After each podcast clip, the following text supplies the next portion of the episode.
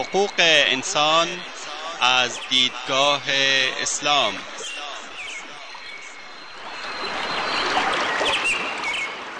يا أيها الناس إنا خلقناكم من ذكر وأنثى وجعلناكم وجعلناكم شعوبا وقبائل لتعارفوا إن أكرمكم عند الله أتقاكم إن الله عليم خبير. ای انسان ها ما شما را از مرد و زنی به نام آدم و هوا آفریده ایم و شما را قوم قوم و قبیله قبیله نموده ایم تا همدیگر را بشناسید. بیگمان گرامی ترین شما در نزد الله متقی ترین شماست. الله مسلما آگاه و با خبر است. تهیه و تقدیم اسحاق دبیری.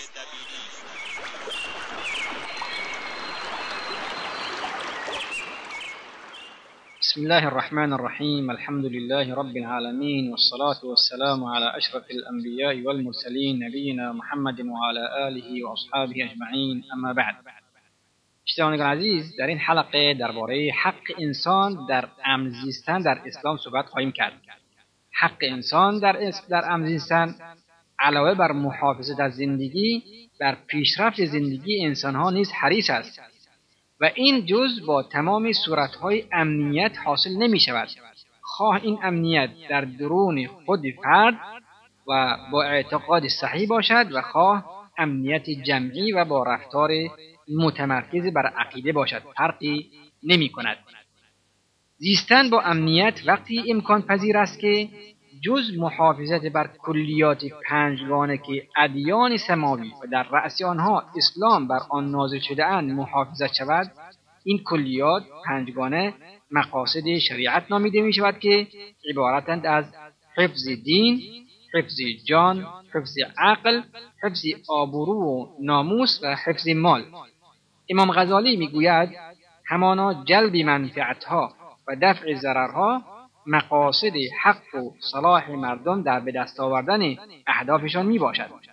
ولی منظور ما از مسلحت محافظت از اهداف و مقاصد شریعت می باشد. مقصود شریعت از خلقت انسانها پنج چیز است. حفظ دینشان، حفظ جانشان، حفظ عقلشان و حفظ نسلشان و حفظ اموالشان. هر آنچه که حفظ این اصول پنجگانه را تضمین کند مسلحت و هر آنچه که این اصول را از بین ببرد مفسده است و دفع این مفسده ها مسلحت است.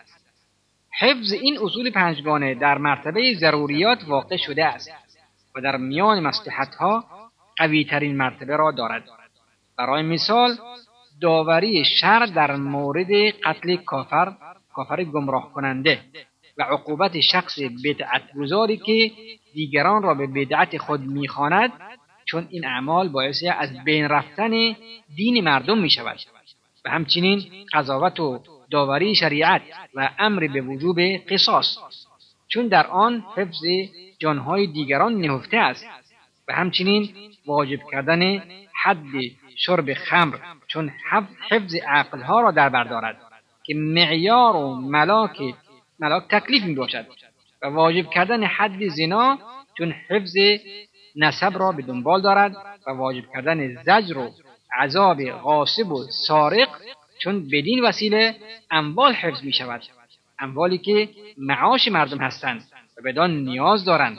از بین بردن این امور پنجگانه و دفع کردن آنها محال است. مگر اینکه ملتی یا شریعتی از شریعتها را در بر بگیرد که به وسیله آن بخواهند مردم را اصلاح کنند. بنابراین شریعت ها در تحریم کفر و قتل و زنا و سرقت و نوشیدن مسکرات یعنی مست کننده ها اختلافی ندارند. راجع شود به کتاب المستصفال امام غزالی. در هر یک از این ضروریات تمامی حاجیات و تحسینات وجود دارد این ضروریات به طور کلی حفظ کلیات پنجگانه را هدف قرار می‌دهد. کلیاتی که با هم زندگی زندگی امنی را برای انسان تشکیل می‌دهند. چون سلب این حق باعث تجاوز به یکی از کلیات پنجگانه می شود اسلام برای حمایت این مسلحت ها دو روش را قرار داده است. اول روش حفظ و نگهداری و دوم روش عقاب و عذاب. در این حلقه درباره قسمت اول یعنی روش برقراری امنیت از طریق حفظ و نگهداری صحبت خواهیم کرد. اصل در انسان سالم بودن فطرت است. چون ارزش های حق و خیر و عدالت و فضیلت در طبیعت و فطرت انسان اصل است. فطرتی که خداوند انسان را بر آن سرشته است و خلاف آن چیز زشت و ناپسندی است. دلیل خللی که بر نفس و روان بشریت عارض می شود به کوتاهی در تربیت یا خطای توضیح یا الگوی بد برمیگردد.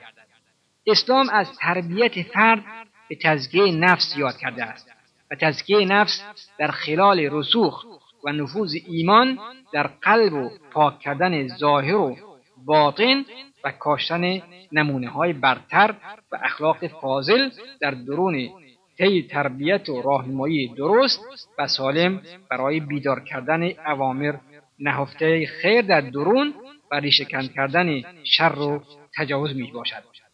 هنگامی که این مفاهیم بلند انسانی در ذات وی رسوخ پیدا کند همیگی تازیانه بزرگی جهت حد زدن متجاوزین به مسلحت های اصلی انسان می شوند و زندگی امر را ممکن می کند و این با مسائل زیر به دست می تربیت درون و باطن انسان با یک برپا کردن مانع دینی در درون انسان می باشد و این با رسوخ اعتقاد و انجام عبادات از روی ایمان و خشوع. خداوند میفرماید این الصلاة تنها عن الفحشاء والمنکر. مسلما نماز از گناهان بزرگ و کارهای ناپسند باز می‌دارد. چون تمام عبادات در اسلام از جمله نماز و زکات و روزه و حج دارای بازدارنده های درونی هستند که باعث تهذیب رفتار و بالا رفتن فرد و مکارم اخلاق و ارزش های عالی انسانی می شود که از این جمله ارزش ها حیا و عفتی است که رسول الله صلی الله علیه و آله و وسلم به آن تشویق کرده و آن را اخلاق این دین می‌داند و میفرماید هر دینی اخلاقی دارد و اخلاق اسلام حیا و عفت است. روایت امام مالک در موطا دوم بر پایه جامعه فاضل. برای اینکه انسان با امنیت زندگی کند اسلام قصد بر پایه جامعه فاضل کرده است که بر اساس مسئولیت خانوادگی و اجتماعی و اقتصادی است که به توازن اجتماعی می انجامد. حاصل تمامی این عدالت اجتماعی می باشد. چون برآوردن نیازهای اساسی فرد به طریق مشروع محافظت از حق و آزادی وی است. و به همین دلیل فرد خودش را مغبون و متضرر نمی بیند. و در این منزلگاه اجتماعی درست انسان درست و شایسته به بار می آید. بدون شک بر پای جامعه بر اساس مسئولیت این کار وی است که هر گونه احساس ظلم و ستم و ضرر یا از درون انسان انسان مسلمان بزیداید و او را از تفکر تجاوز به های اساسی جامعه دور کند تشکیل افکار عمومی عمومی درست و این با امر معروف و نهی از منکر به دست می آید خداوند متعال می فرماید ولتكن منكم أمة يدعون إلى الخير ويأمرون بالمعروف وينهون عن المنكر وأولئك هم المفلحون. باید از شما و از میان شما گروهی باشند که دعوت به نیکی کنند به أمر به معروف و نهی از منکر نمایند و آنان خود دستیگارند. و خداوند متعال امت اسلام را به خاطر داشتن این صفت مدح و ستایش کرده. و از حتی گاهی امر به معروف و نهی از منکر را بر ایمان مقدم کرده. با وجود اینکه از ثمره های ایمان امر به معروف و نهی از منکر است. خداوند متعال میفرماید كنتم خير أمة أخرجت للناس تأمرون بالمعروف وتنهون عن المنكر وتؤمنون بالله. شما بهترین امتی هستید که به سود انسانها آفریده شده اید. امر به معروف و نهی از منکر می نمایید و به خدا ایمان دارید. تشکیل افکار عمومی درست جامعه را از منابع فساد حفظ می کند و از آماده, آماده سازی بسترهای مناسب برای بی احترامی به چیزهایی که خداوند حرام کرده است ممانعت به عمل می آورد. امرها و نههای خداوند را به, به جزای آخرت رد بدهد در حقیقت اسلام قوانین و تشریح های خود را به ثواب و عقاب آخرت رب داده است و این برای حمایت از مسلحت های اساسی است که قوام و پاداری حق انسان در زیستنی آرام و امن است. و این ارتباط اثر زیادی در اجرای احکام و اطاعت از آنها دارد. و نفس و درون انسان با طبیعت خود در معرض جنگ های شدید میان نیروهای خیر و شر در درون آن است. خداوند متعال میفرماید و نفس و ما سواها. سوگندی به نفس آدمی و آنکه آن را ساخته و پرداخته کرده است. و اسلام برای کم کردن شدت این جنگ ها و تضعیف کردن آن به نفع نیروهای خیر عمل می کند چون نیروهایی در درون مخاطبین احکام اسلام وجود دارد که انگیزه التزام می باشند. پس وعده ثواب به کسانی داده شده است که به امرها و نههای اسلام عمل می کنند و وعید عقاب اخروی برای کسانی است که مخالف آن عمل می کنند خداوند متعال میفرماید تلك حدود الله ومن يطع الله ورسوله يدخله جنات تجري من تحتها الأنهار خالدين فيها وذلك الفوز العظيم ومن يعص الله ورسوله ويتعد حدوده يدخله نارا خالدا فيها وله عذاب مهین. اینها مرزهای الهی است. و هر کس خدا و پیامبرش را اطاعت کند و قوانین او را محترم بشمارد خداوند وی را در باغهای از بهشت وارد می کند که همواره آب از زیر درختانش جاری است. جاودانه در آن میماند. و این پیروزی بزرگی است. و آن کس که نافرمانی خدا و پیامبرش را کند و از مرزهای او تجاوز نماید او را در آتشی وارد می کند که جاودانه در آن خواهد ماند و برای او مجازات خار کننده است.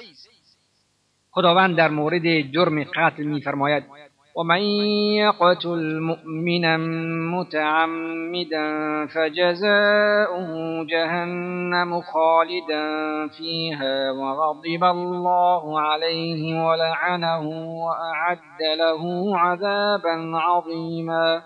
هر کس فردی با ایمانی را از روی عمد به قتل برساند. مجازات او دوزخ است در حالی که جاودانه در آن میماند و خداوند بر او غضب می کند و او را از رحمتش دور می سازد و عذاب عظیمی برای او آماده ساخته است. توبه. باز بودنی در توبه و امکان توبه کردن از طرف خداوند متعال برای بندگان گناهکار قرار داده شده که تأثیر زیادی در محقق کردن امنیت حفظ و نگهداری دارد. خداوند میفرماید قل يا عبادي الذين أسرفوا على أنفسهم لا تقنطوا من رحمة الله إن الله يغفر الذنوب جميعا إنه هو الغفور الرحيم۔ بگو ای بندگان من که بر خود اسراف و ستم کرده اید. از رحمت خداوند نومید نشوید که خداوند همه گناهان را می آمرزد زیرا او بسیار آموزنده آموزنده و مهربان است. وقتی که فرد در خطاها و گناهان فرو میلغزد و راههای مقابلش را بسته نمی بیند و از وسایل قطع امید نمی کند و در عفو و مغفرت خداوند راهی مییابد و بازگشت به مسیر درست را می‌داند عضوی مفید و درستی برای جامعه می شود اینطور هم نباشد. از این رو امر به دست از این امر به دست میآید که شخص گنهکار و خاطی در, در روی زمین با فساد ویرانی به بار میآورد چون او خود را گنهکار می‌بیند و تا ابد خود را ترد شده و رانده شده می‌داند. پس گناه و جرم در درون او ریشه میدواند و برای امنیت خطر ایجاد می‌کند. پس او در درون خود آرام و امن نیست و جامعه از تجاوز به حق امنیت در امان نیستند. در حالی که با توبه همه انسان ها در امنیت و سلامت زندگی می کنند. شنوندگان عزیز وقت برنامه ما تا همینجا به پایان می‌رسد. تا هفته آینده شما را به خداوندی بزرگ می سپاریم والله اعلم. صلی الله وسلم علی نبینا محمد و آله و صحبه وسلم والسلام علیکم و رحمت الله و برکاته.